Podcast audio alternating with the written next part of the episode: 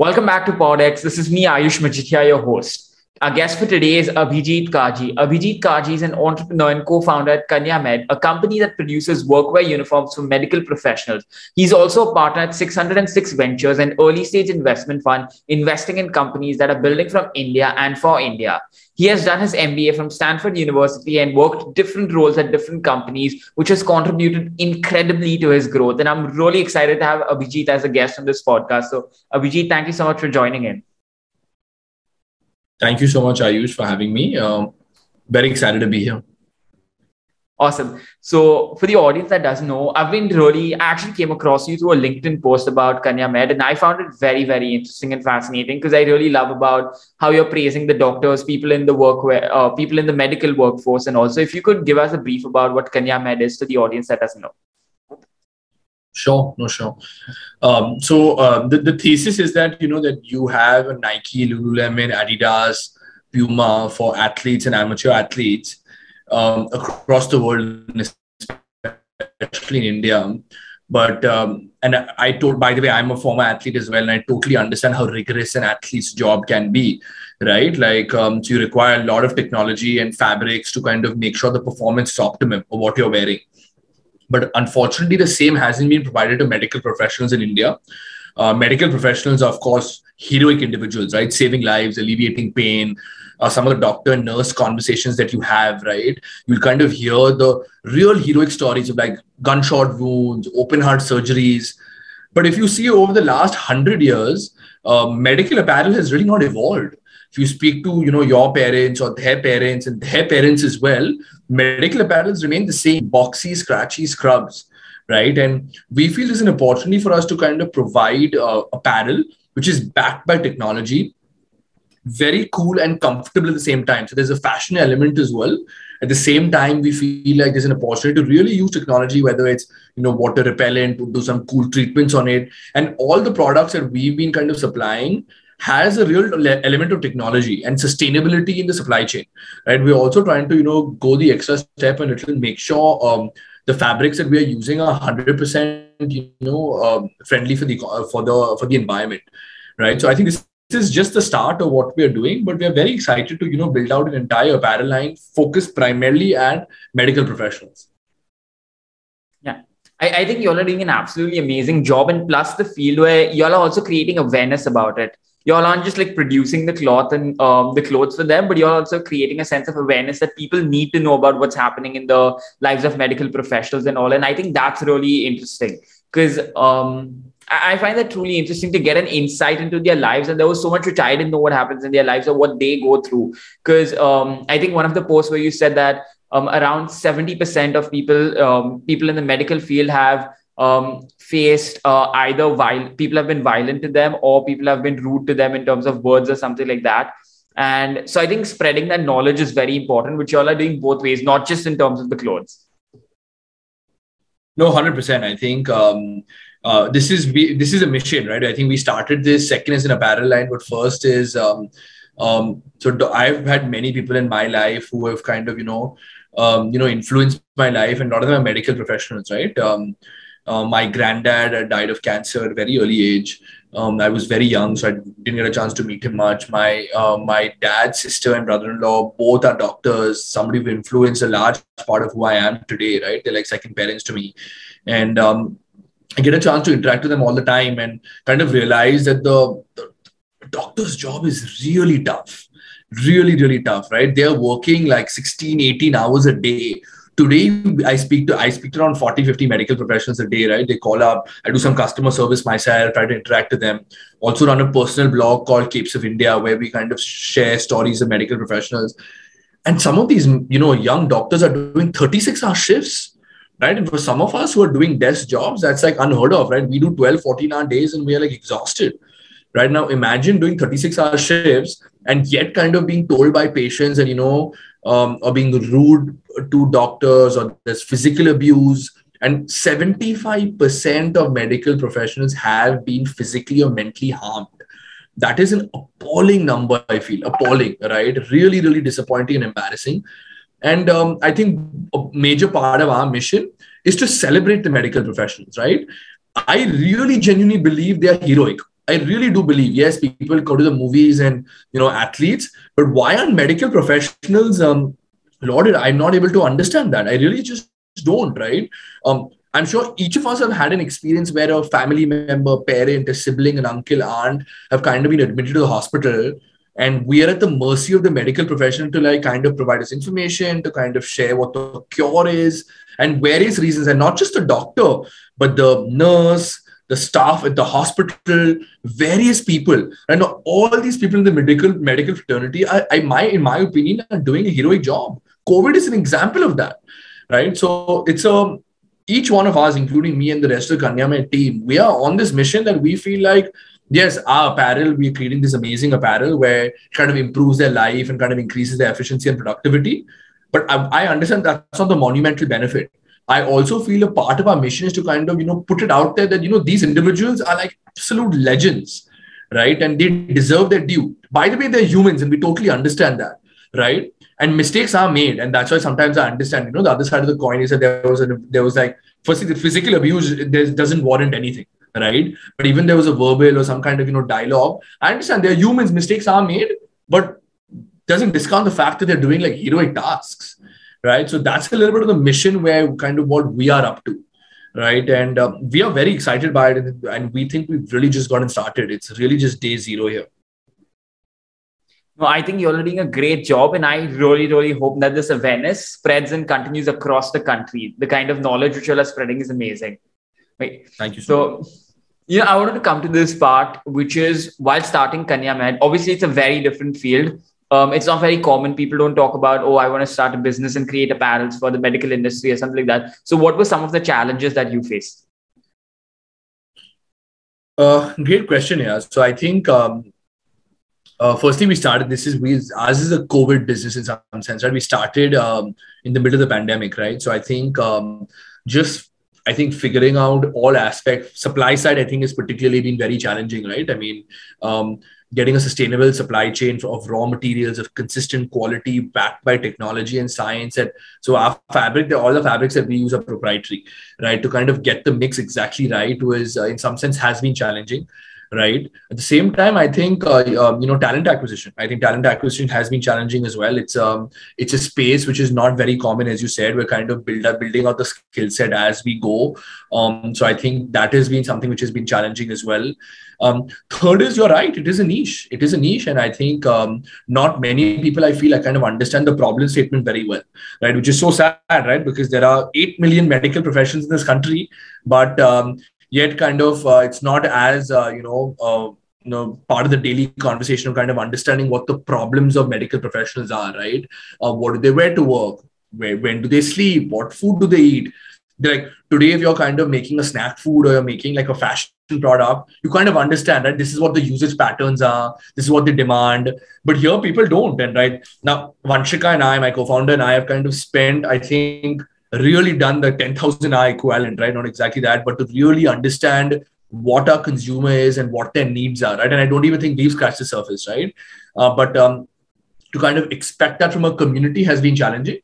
And third is, I think we are just getting started to start a community, right? I think we want to build a community of like-minded medical professionals and individuals who really respect and kind of understand the mission that we are doing and, we are following, right? And that's what, in some sense, our expectation is, right? So, I think that's been some of the challenges. And I think, by the way, right, I was an investor for the longest time, right? So I've spoken and interacted with a ton of entrepreneurs.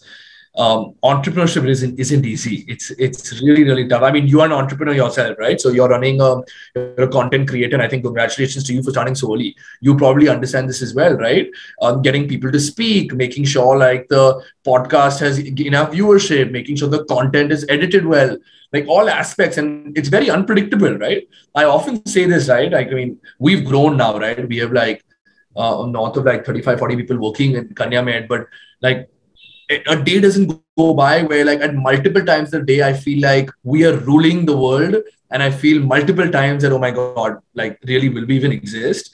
And that's just the volatility and kind of the fun of problem solving of entrepreneurship that I really like, right? I think everything is a problem solving statement, right? And I think that is the real joy in building, right? And I shied away from being an entrepreneur for the longest time, right? And now I'm 30 and I've just gone down the entrepreneurship path. It's been a year and it's been the most fulfilling experience of my life. And I don't think I can ever go back to not being an entrepreneur. It's just amazing. Okay. I don't really know if I can consider myself as an entrepreneur or not, but yeah, some of the feelings which you said, which I do definitely relate to, like when I get a person for a podcast who has like a huge number of followings, who has a huge number of followers, what happens to me is, wow, this podcast is going to be my breakthrough podcast. I'll become very famous with that. And I get that high. And then when I see the views, it doesn't reflect and all, I do feel that low, maybe should I stop this and all, but that makes it interesting and fun. So I really, like you said, I do experience the highs and lows. So it's the fun part of it. Absolutely. So, you know, a question which I wanted to ask you was, do you still micromanage, or because you're a company that is around 1 year old. So do you still have to like micromanage things, or do you leave it to other people to do it, or how does it happen? It's a great question you have, right? And I think as a leader, it's something that Vanshika and I think a lot about decision-making, right? About how decisions are made in an organization and how they kind of follow through. What I will say is, to be very honest, that as an entrepreneur, it's, you know, you always feel like, oh my God, like, do I need to be part of every decision? Although I'm the co-founder, and Vanshika and I really firmly believe that we do not want to be part of every decision. We feel we will only get the best out of, like, by the way, who we think are like some of the smartest people in the country who are working for us. And really, I do feel they're like, just like very, very solid people, right? In each of their fields, right? And we try not to get involved in every decision. I'll be lying to you if I say that if I don't, right? I think I'm not a perfect leader. I'm only growing and I'm only learning more. And, but it's something that we've tried to kind of, you know, create a culture of, of authenticity, right? We want people to be authentic to who they are, and we want people to be vulnerable, right? These two things we feel create trust in the organization, right? And when trust is created in the organization and it is kind of top down, if I kind of show trust to like the people who are working or reporting to me, it kind of creates a sense that, hey, by the way, you know, failure and mistakes are not what is shunned here. In some sense, they are okay. That's not an issue at all, right? Trying is the issue, right? If you're not trying to make a decision or not being risky, that's the mistake here, right? And this is a philosophy that Vanshika and I have kind of been trying to instill in the organization. We've not been perfect. I do not claim to be perfect, but it's something we're trying, and it has been working well for us. It's created an organization where I do feel like we do trust each other, and I do feel decision has been made successfully. There have been few mistakes made, and I think it's been something that we will only evolve from. And I'm quite happy with the growth and the retention rate as an organization that we've had, right? We do kind of do this NPS score, right? On kind of how happy the employee, the kind of team members are in the organization. And we've been very happy with the feedback, right? And I think we recently wrapped up 2 days back, Secret Santa in the office, right? Which Vanshika and I didn't organize. It was organized by people in the office, and it was like, you know, just an hour of banter in the organization of pulling each other's legs, trying to understand which gift was given to who. And we did like a very nominal, like 250 rupees, that was the gift limit. And honestly, you know, Vanshika and I step back and be like, wow, it's been a year since we've built this, and having people interact and have a community in the organization of people who care for each other. And, humor, I feel, is the most powerful thing in business, right? Yeah, Ayush, are you there? Yeah, I'm there. I can hear you. It's clear for me. Hello? Am I frozen for you? Yeah, so I think, humor is... Yeah, you were frozen, but I think it's fine. You're back. So I'm saying, humor is such a powerful thing in business, right? I feel like if there is humor in relationships, it kind of shows that there's comfort in relationships, right? And we saw that 2 days back, and we were just like thrilled. We were thrilled, right? And I think going forward as we scale, right, we just hope we can continue doing this, right? I mean, eventually, I think the real leverage is having people who care and support you through the journey and who believe in your mission. Right. And our job is to kind of value create for them and with them. Right. I think that's the goal that we are kind of doing. I look at myself as, in some sense, like just a chief communication officer, a chief coordinating officer. Right. Really, the real work is being done by the people who are, really sitting out there and kind of, doing the day-to-day ops, right? Eventually, it's my job to kind of do like blue sky thinking and stuff like that. But the real work and the real company is being run by these people. So the way decisions are made end up being really important. And that's the kind of stuff that we think about. No, I think it's a really amazing thing which you've done over here, creating that culture of trust and an environment where they can fail freely. Like you spoke about it, that you all have made mistakes, but it's okay. You'll accept those mistakes and move on. Because like I was reading this story once. I think there was, it was a story for John D. Rockefeller. So basically a person was working in his company for 30 years and he would continuously like try to improve and get new things out in the company and make more profits and all. And one time the employee made a mistake. So he took a decision and the mistake cost John D. Rockefeller around $20 million at that time. So everyone thought that that employee would get fired and all that stuff. But instead, John called him in his office and he said, I've seen your record. You've been here working for 30 years. You've always been continuously trying to innovate and, you know, bring out more profits to the company and all. So this is one mistake. And I do understand that it wasn't intentional because you've been here for so long and all. So he actually gave him a promotion instead. Wow. No. Yeah. No, I think we've heard many of these stories, right? In the modern... I think school of management of like, you know, you got to celebrate failure. Now, again, I my views are not exactly the same. I think I agree. Yes, you should celebrate and risk taking and eventually you have to kind of support that. But it has to obviously kind of, for startups, it sometimes is not possible, right? Because companies are small. It's not the Rockefeller Foundation or like some of these larger companies. So you kind of need to kind of manage it situational wise. I feel like sometimes taking an advice and kind of extrapolating it everywhere may not work. Every organization has to kind of, in some sense, take their own decisions on what works and what doesn't work. But in theory, I do agree with that. You know, another question which I was really curious about asking, you've worked in the corporate space and now you're in the startup space. So in the corporate space also, you were at a pretty high leadership position. And even at the startup space, you're at a leadership position. So what were the differences that you felt in both the way you're leading the people in both ways? No, I think it's a very interesting question, right? So I've primarily been on the services side, right? So management consulting, I was in investing. I was also an operating role at Reliance. I think when you're kind of running your own shop, right? You're being an entrepreneur. I think it's just very different. I think it's very different. You're always on it. It's, I feel how much ever kind of, you know, you try, right?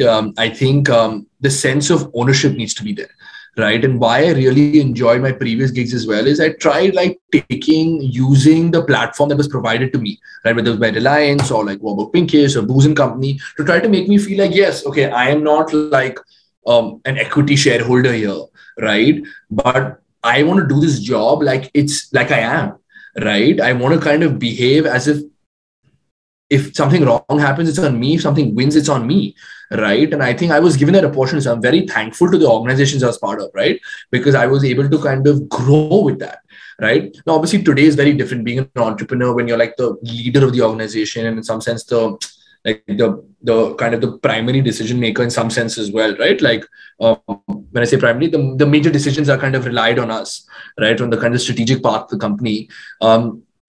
The pressure is different, right? I'd be lying to say if the level of ownership is felt the same. No, it isn't, right? It's really not.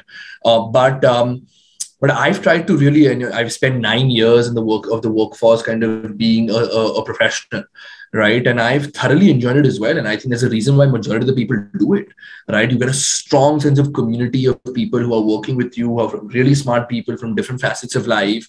You get a chance to interact with them. It's not as lonely. Entrepreneurship is a very, very lonely job. It's a very, very lonely job at the top where you have few mentors. And I know it's something you and I have spoken about in the past, but otherwise it's kind of you alone, right? With your co-founder, right? And I think those are the core differences that I found. But both have been amazing experiences. But in some sense, I've realized that maybe entrepreneurship is my calling, right? I think it's something which I feel like is something that I was meant to do, right? And it's something which kind of gives me a high. So yeah, I hope I answered your question. No, it did. I think it clearly stated out the differences and which one you found better. So like you clearly stated that this is what's your personal opinion. Other people may prefer different things. So I think that was a beautifully answered question. But, you know, I think so the advice, you know, I asked this to someone else and I got a similar advice, you know, like you spoke about creating a level of ownership and all that stuff. So I won't say the name, but there's a mutual of ours who gave me this advice, which is you need to treat your business as startup like a shop. So basically the shopkeeper is in his shop and whenever a customer comes, he will show his products and all that stuff. And as soon as the customer leaves, he will also clean his shop so that more customers keep on coming. And I think you said that in a way you said it that way, that, you know, you need to be involved in it. You need to do the ground up work and the top level work. Both of them, you need to be, you're like the last line of defense. Yeah. You're absolutely right. And I think, I agree with you. So I wanted to ask you this, which is being in a startup. So like you said, there are ups and downs and all that stuff. So has it affected your emotional or mental state in a way, or how do you deal with it, or what happens in that? Oh, I think this is a phenomenal question, really a phenomenal question. And it's so relevant. And I think, again, there's no secret that mental health has never been more real, right? In the world that we live in, right? Especially in a, I was going to say a post-COVID world, but clearly we're living in COVID, so COVID world, right? And I think as an entrepreneur, I think you're absolutely right, right? I personally feel bouts of anxiety, right? I'm sure I know friends of mine who are entrepreneurs who feel it as well. And there's a level of uncertainty, right? And especially when you have a workforce, you have a team, you have, in some sense, stakeholders, right? Whether it's customers, whether it's suppliers, who in some sense are not relying, but are, you know, a lot of their kind of their day time goes in kind of interacting with Kanyamed, right? And making sure Kanyamed's bills are paid on time, salaries are paid on time, customers get products on time, they get quality products. There are a lot of, in some sense, and I define this as all value creation, right? If you define what is the value created by a company, it's all value creation. Now, I'll be egoistic to think that a lot of that depends on me, but some of it is, right? Because I'm in some sense the co-founder of the company and I'm very much day-to-day involved. That creates a sense of pressure. And I think that's something I enjoy as well, right? Because that's the kind of responsibility that comes with leadership.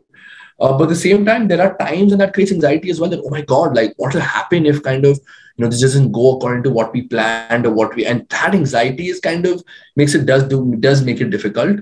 And that's when I think having good advisors, good people to kind of, you know, go back to at night, at home, whether it's family, whether it's a partner, becomes important, right? And I think that's what I was kind of mentioning that, right? And I think you followed up with a great question that entrepreneurship is a very lonely job. And I think you got to surround yourself around people who kind of, you know, support you through this journey. And I think we got to celebrate entrepreneurs, right? And I think I used to say this before I was an entrepreneur, but I've really, really felt it, right? I think there have been very tough moments for us. And there have been, by the way, amazing moments as well. We've really celebrated, right?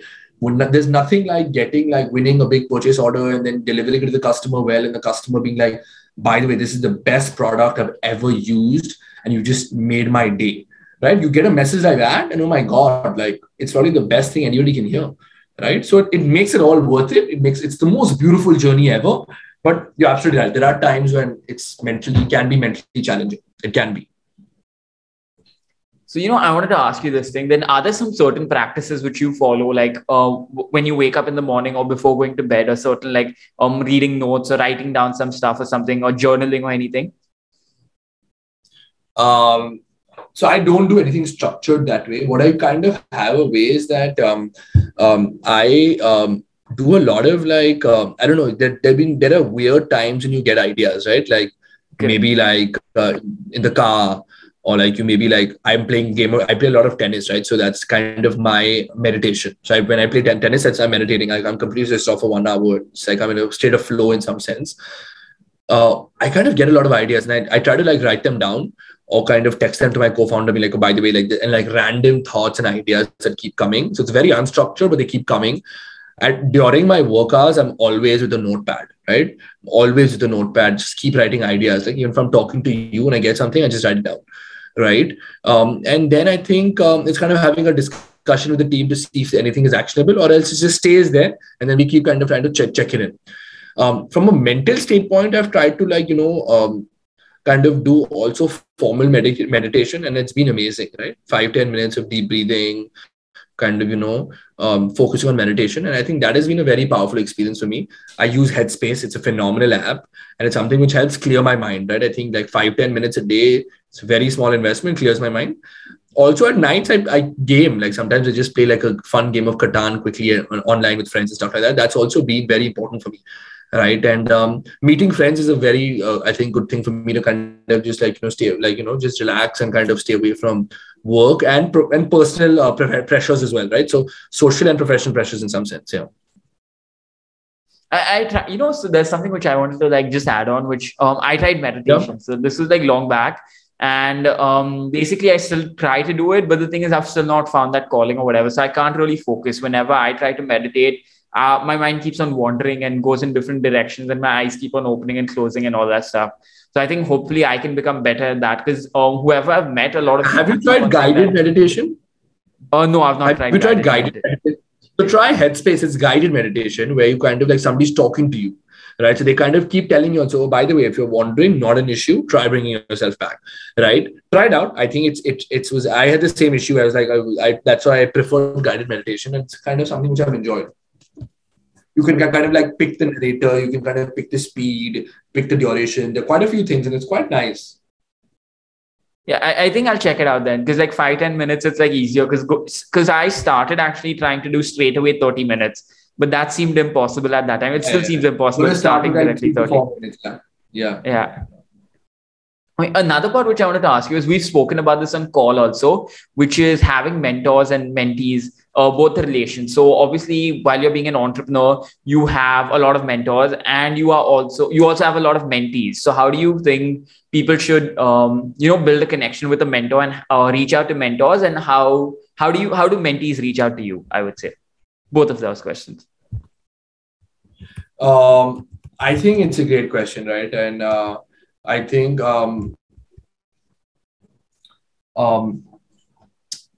it's a very good question. I think firstly, I think you gotta understand what the need for the mentor is, right?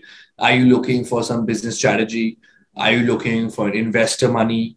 Are you looking for something very particular, like domain expertise on textiles, domain expertise in content creation? But I think it's kind of figuring out what you want to get first, right? After you kind of do that, I think it's good to kind of, find, like, I think, target people, right? People who are very senior, people who are not so senior, people who are little senior to you, right? 3 levels, right? And then kind of try to, I think, kind of see kind of what their time capacity as well, right? Today, if you can, I would love to speak to, like, the CEO of, like, like the Apple, maybe like Tim Cook, or like, Mr. Mbani, right? I would love to, right? But they are busy people. They're busy making an impact. I don't think they have time to kind of, spend time mentoring. I think mentoring is also about time capacity, right? So I think that has been something which is, I think, very, very important. Once you kind of get that target list out, I feel it's important to run a CRM. Right? When I say a CRM, a strong list of people, track them based on kind of people you've reached out to and what the response has been, right? I think better than not is if you have a target list of an individual to get a warm introduction, nothing like it. I'd be like, by the way, and I would state the ask very easily, right? Some people do not have time to do even 1 hour a month. Right? But some people are like, by the way, you just call me up when you have a need, even if it's 10 minutes, once a week, you call me whenever you're not, be happy to, right? So it's kind of setting the expectations aligned. And once that is done and once the introduction is made, I think having the first session is very important, because that kind of sets, is this like a mutually beneficial thing? Like, what is the mentor looking to get out of it and what is the mentee looking to get out of it? Because I think even the mentor is learning a lot from the mentee, right? While the mentee is re-going through the growth round, right? It's some sense like not a parent, but it's like somebody who's kind of re-going through the same path that person had gone when they were very young, or like they were earlier in their career, right? So I think that has been very interesting. I've tried doing this, and I think it's a hit or a miss, but I think it's a process. And after that, you do get people who kind of are invested and looking to give back, right? Because they kind of realize that they've only reached it because they're mentors, right? So I think that has been very interesting. So like you said, the mentors, like they go back through their path and all. So that's so is it like they're doing a revision of their whole life and that's how they learn again? Or what is the benefit for a mentor from a mentee? Exactly. If there are others. Sorry, can you just repeat the question?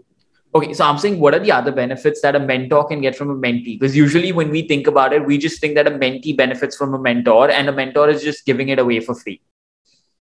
Yeah, no. I think there's a lot that a mentor can benefit, right? I think firstly, one is, I think, relearning the entire process. And I think sometimes they say, right, when you teaching it to somebody else or kind of guiding somebody else, you yourself kind of relearn the process again, right? So that's one.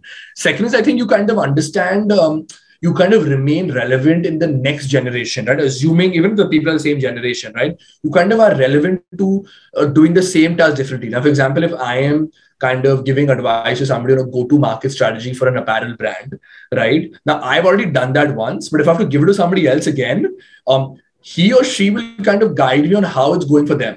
Right? It may not go the same way as it went for me. So I kind of do problem solving for a second time or a third time or a fourth time. At the same time, I'm honing my own skill set around that. Right? So that's number two. Number three is as the mentee grows up and graduates, right? You kind of, you kind of like learn a lot about the person, right? And they've kind of grown up to become a leader. Right. So in some sense, now it's yet a mentee-mentee relationship, but in some sense, maybe a relationship of equals, that you've got somebody who's very capable and, you know, it's a powerful relationship that gets cured gets created, right? Of people who mutually care about each other, who can bounce off ideas and enhance each other's network. Right. So you're right. Early days, it starts off as maybe a one-way relationship, which I don't think it's ever a one-way relationship. I think it's always like a two-way stream. It may be called as somebody with more experience to somebody with less experience, but I think it's always a two-way stream.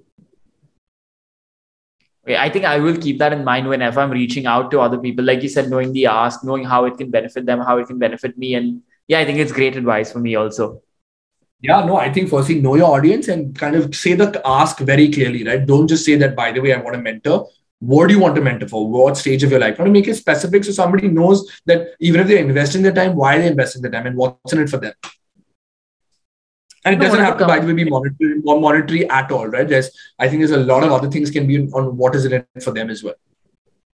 Yeah, I actually had that someone. So I spoke to someone, basically that person, he gives advice to the younger generation and other companies and all that stuff. And he gives it in the companies, not specific people. So whenever the team requires any help or something, they can approach him and all that stuff. And he has no monetary benefit from it. So I was very curious about it. Why? Because he spends a lot of time in it. So then he told me there are two things. One is his main business and this is like his passion project. So his main business makes him money, and this passion project where he guides people and spreads his knowledge and all, he also gets to learn a lot from them. And he gets to be relevant in that field. So his business is in another field, and he's mentoring in the media field and all that stuff. Absolutely.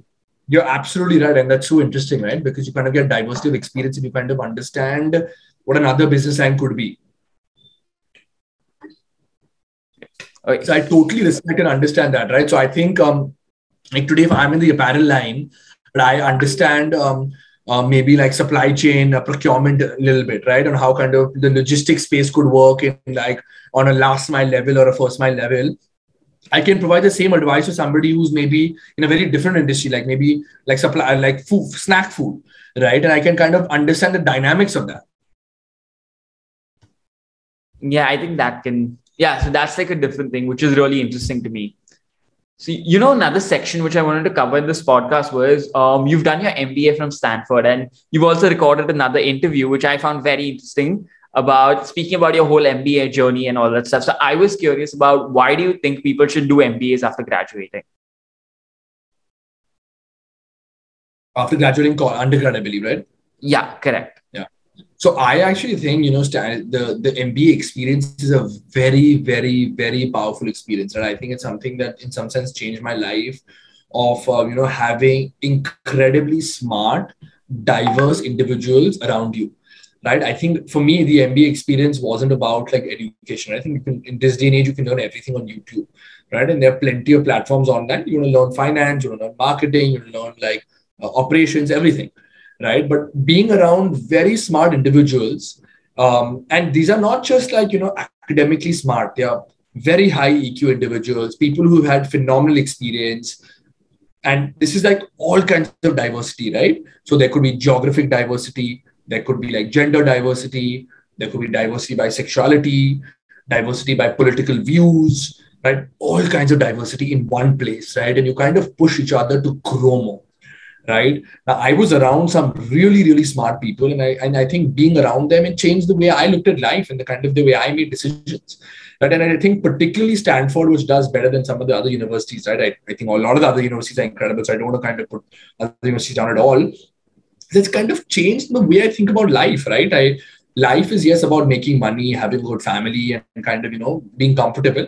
But I think life is also about making a change, right? Fact that you go to Stanford, you already have a major, major privilege, right? You're a real privilege to be there, right? So with that privilege comes responsibility. There's a responsibility that you need to go back, post the MBA, wherever you are, and make an impact on the community that you're part of, right? You need to make an influence, right? Small, big, doesn't matter, right? In whether it's in your social group, whether it's in your professional life, you have a responsibility because you have been given this experience and you have this experience, you need to take ownership.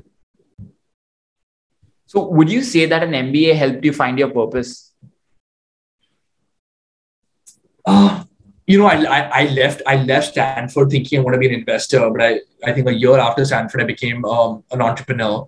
But what I will say is the MBA changed the way I think about life, right? The way I think about my personal and professional life and what really matters to me, why, what matters to me in life and why. That's what made me figure out, right? And it made me realize that why am I on this earth? Why am I living here? Why? What do I want to achieve? I'm 30 today. What do I want to achieve the next couple of decades, right?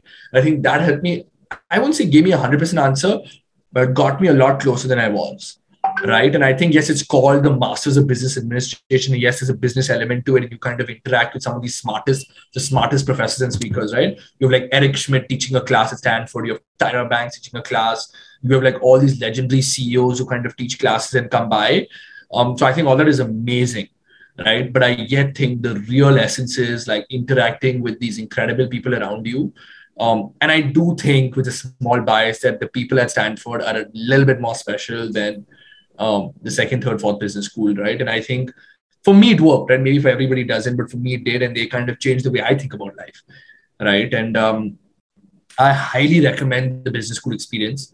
I highly recommend the experience of kind of working for 3-4 years post undergrad, taking a year or two break to kind of re-gig, because it's the only time in life you could be able to take a break, right? Otherwise, it kind of work doesn't really stop otherwise. And think of it like, why do people want to, you know, go up Mount Everest? It's a life experience, right? And I think Stanford provides that to you, and you come back thinking that, you know, you want to change the world and you need to change the world, right? It's a responsibility. Right. And I take it as a responsibility. I need to do that. And I'm on that journey. Now, whether I do or not, I don't know. But I'm positive that I will make influence. And I already have, I feel, in some sense. No, I think you're doing a great job with the influence part, because I really love the stories that you're sharing about the medical professionals on your LinkedIn profiles. And I think it's very interesting. And you're having a huge impact on different people around you. So, yeah, I think you're doing a great job on that. Thank you so much. You know, I wanted to ask you about this part, which is the last section, which is since you've been a part of an investment firm and all. So I was very curious about this. What do you think will be the future trends, or where do you think the future lies now in terms of where should people be investing their money, or where will be the technology, where, how will we be spending our time?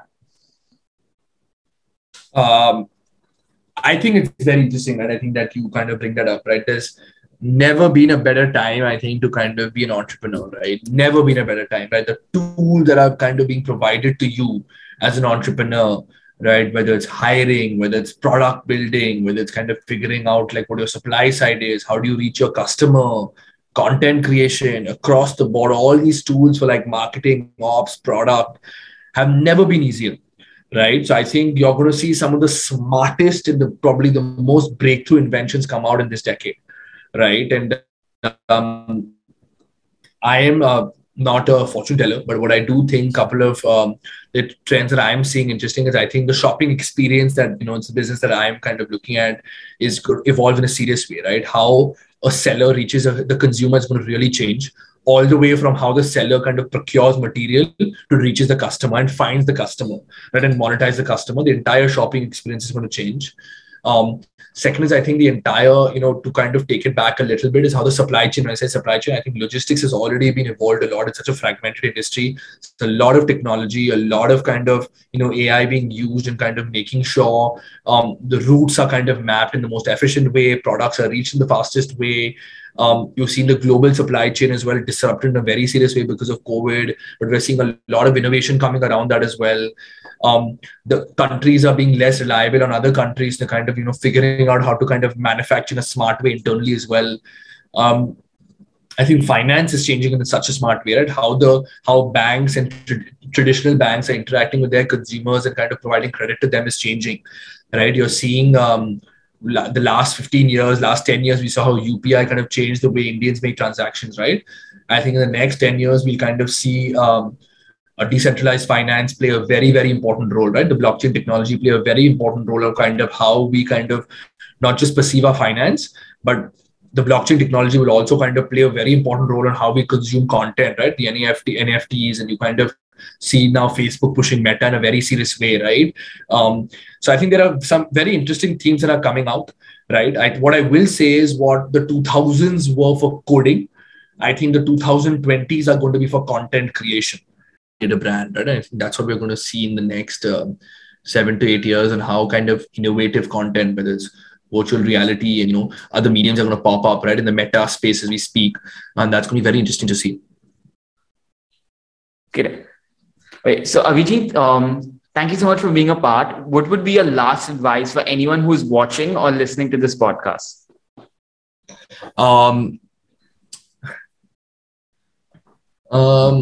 I don't think I'm wise enough to give any advice, but I will kind of share a couple of things that, that I try to live my life with, right? I kind of shared just a thing. Your face wasn't being seen for a second. Yeah, now it's seen. Yeah. So I think a couple of things that I think are, kind of been important to us or me as we've kind of, I've built out my personal and professional journey. One is, I think, giving back. I think giving back is very important. I think mentorship is very important. I would not have reached here if it wasn't for the people who kind of, believed in me. So I think it's important to kind of give back as, I kind of, grow into, I'm not saying successful, but I think grow into a little more wise individual with the years of experience. That one. Second, I think advice to, I think, new entrepreneurs, the younger generation is, I think, two things, right? I wish education kind of in India covered 2-3 things, right? One is, I think, storytelling. I think in India, storytelling is not covered as much. I think you forget India, anywhere in the world, I think storytelling is such an important part of being successful professional, right? Life is about storytelling, right? You're storytelling to your partner, you're storytelling to your parents, you're storytelling to your investors, you're storytelling to kind of the shopkeeper. I think it's a very important kind of skill set. Right, people will only listen to you if you storytell well, right? That's one. I think second is, I think financial literacy. I think it's kind of not as, well taught. I think in the earlier days of college and school, I think it's very important, just very basic stuff. And today it's really everything's in the internet, right? So I think if I had to kind of give an advice is spend time, right? There are plenty of YouTube videos. There are 2-3 really nice ones, where you kind of, just the basics of saving, the basics of investing, compounding your wealth, and, taking care of yourself, not to rely on, salary to salary, right? India and rather so many countries are just, and, the middle class and the below are just kind of consumed by debt, right? And I think, yes, debt is good fuel for growth, but it kind of can be very, very challenging for families to sustain, right? So I think financial literacy really helps. And finally, I think fun. I think a large part of, I think, life is having fun and being happy, right? Yet I think I talk to my grandmother all the time, right? And like, she's 85 now, and like, what does success look like for her? I keep asking this question, right? And she's not going to remember like, oh, what did she score in her final exams? And when she was 30, how did she perform in her job? And when she was 40, how it went. She really kind of just remembers the relationships and the quality of the relationships and how fun the relationships were. So it's the famous Harvard study, right? The happiness is in some sense how depth of your relationships, right? And how many relationships are those you have. I think focus on those relationships,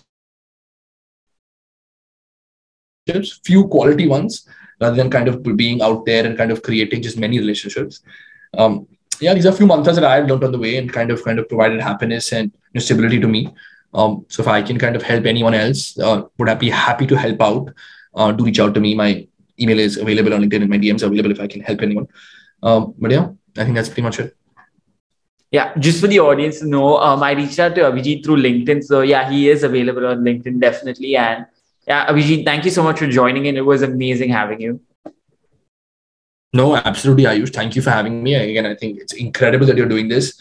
And I think very, very entrepreneurial. I wish you all the best. I think you're going to make a serious impact in life, whichever path you take. And I'll be rooting for you and the organization. I think you'll be doing well.